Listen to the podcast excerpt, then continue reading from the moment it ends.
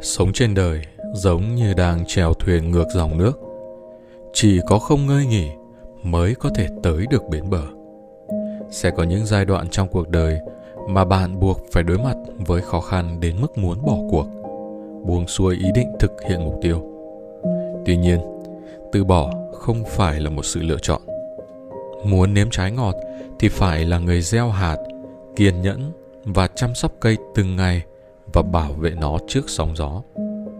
Qua những câu chuyện ngắn trong Việt Cường Radio số thứ 5 ngày hôm nay, mình hy vọng các bạn sẽ có được những bài học hay cho chính bản thân mình. Cùng lắng nghe nhé!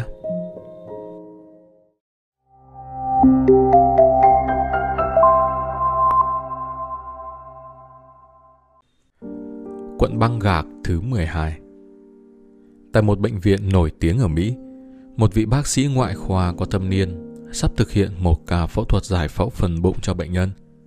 Khi đó, một y tá mới đến đã giúp ông chuẩn bị dụng cụ giải phẫu. Khi phẫu thuật xong, đến lúc cần phải khâu vết thương, cô y tá trẻ này lại dám yêu cầu bác sĩ ngừng khâu lại. Tất cả y tá đều rất ngạc nhiên. Ông ấy là bác sĩ nổi tiếng, làm sao có thể sai sót được? Một y tá nhỏ bé sao lại dám nói như vậy với ông ấy trước mặt mọi người? Trước đó, cô y tá đã tuân theo trình tự kiểm tra toàn bộ thiết bị và vật dụng y tế xem có còn nguyên vẹn hay không. Cô nói với bác sĩ, tôi đã chuẩn bị 12 cuộn băng gạc, bây giờ chỉ có 11 cuộn. Vẫn còn một cuộn chưa lấy ra, phải tìm ra cuộn đó. Không ngờ bác sĩ lại quả quyết tuyên bố, không, tôi đã lấy toàn bộ ra rồi. Cô y tá trẻ vẫn kiên trì không, chúng ta đã dùng 12 cuộn băng gạc. Bác sĩ chậm chậm nói, tôi sẽ gánh chịu toàn bộ. Cô khâu vết thương lại đi.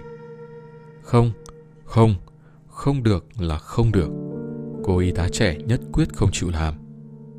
Lúc đó, bác sĩ ngẩng đầu lên, lấy cuộn băng gạc thứ 12 mà ông cố lén giấu đi, rồi cười nói. Với sự kiên trì này, cô ở nơi đâu cũng có thể thành công.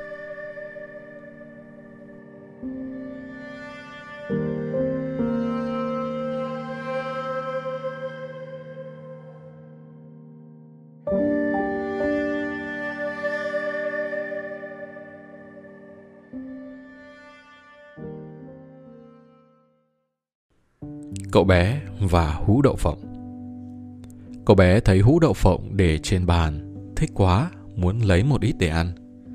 Cậu thọc tay vào hũ và cố bốc một nắm rõ to.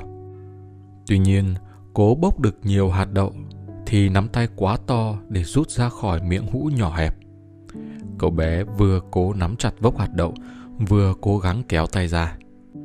Chẳng những không lấy đậu ra được, mà tay cậu còn kẹt cứng vào chiếc hũ Đau quá, cậu bé bật khóc. Lúc ấy, người mẹ chạy vào và hỏi Có chuyện gì vậy con? Cậu bé vừa khóc vừa trả lời Con không làm sao nắm đậu này ra khỏi hũ được mẹ ạ. Ồ, đừng có nóng vội như thế. Con cứ lấy từ từ mỗi lần hai ba hạt thì tay con đâu bị kẹt trong đó. Cậu bé làm theo cách mẹ chỉ, vừa lấy mấy hạt đậu ra khỏi hũ, vừa nhoẻn miệng cười. Đúng mẹ thật dễ dàng. Lẽ ra con phải tự mình nghĩ ra điều ấy chứ nhỉ?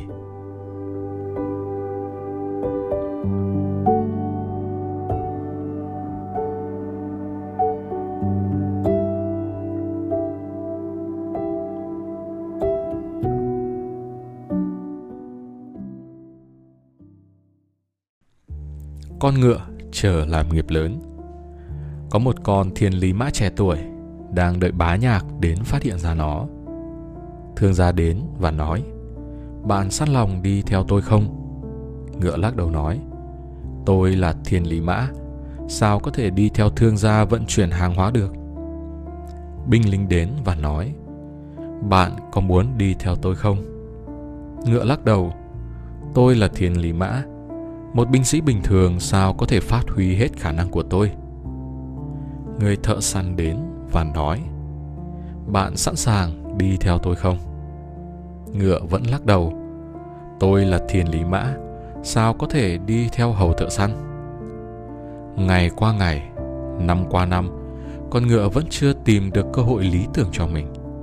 Rồi một ngày, khâm sai đại thần phụng mệnh đến nhân gian tìm kiếm thiên lý mã thiên lý mã gặp được khâm sai đại thần liền nói, tôi chính là thiên lý mã mà ông muốn tìm. Khâm sai hỏi, bạn có thông thuộc đường đi trên đất nước chúng ta không? Ngựa lắc đầu, bạn đã từng ra trận, có kinh nghiệm tác chiến chưa? Ngựa vẫn lắc đầu. Khâm sai lại hỏi, tôi có thể dùng bạn vào việc gì? Ngựa bèn trả lời, tôi có thể một ngày đi được một nghìn dặm một đêm đi được tám trăm dặm. Khâm sai đại thần cho ngựa chạy thử một đoạn đường. Ngựa cố gắng hết sức chạy tiến lên phía trước, nhưng chỉ được vài bước, nó đã thở hồng hộc, mồ hôi chảy đầm đìa. Bạn già rồi, không dùng được. Nói xong, khâm sai liền bỏ đi.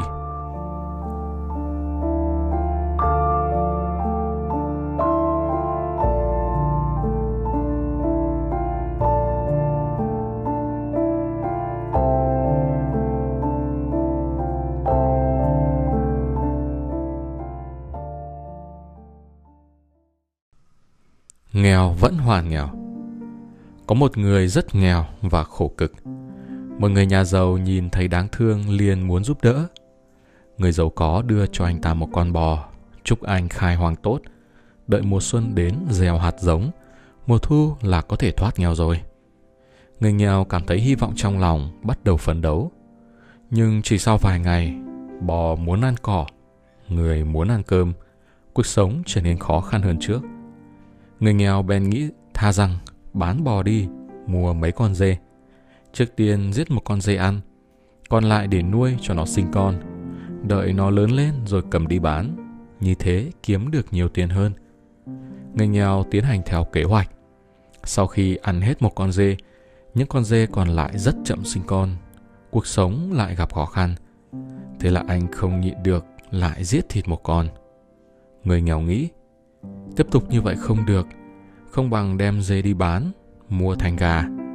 Gà đẻ trứng rất nhanh, trứng gà có thể lập tức bán được tiền, cuộc sống sẽ trở nên tốt đẹp.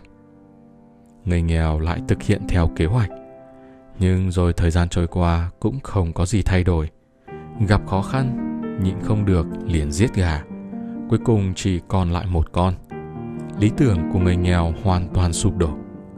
Người nghèo thất vọng làm giàu thật khó, thà đem con gà còn lại đi bán, mua một bình rượu uống cho no nê. Mọi việc không còn lo lắng. Mùa xuân đến rất nhanh, người giàu có hào hứng mang hạt giống cho người nghèo, nhưng nhìn thấy người nghèo đang uống rượu với dưa muối.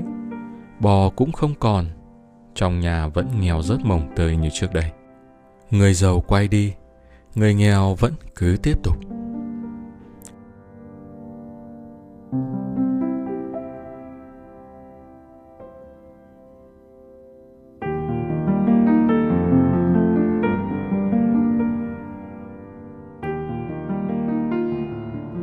Kiên trì hay từ bỏ. Tất cả đều phụ thuộc hoàn toàn vào chính bản thân của chúng ta. Các bạn đã có trải nghiệm gì thú vị về tính kiên trì? Hãy chia sẻ xuống phần bình luận để mọi người cùng biết nhé. Còn bây giờ, chúc các bạn của tôi có một buổi tối an lành.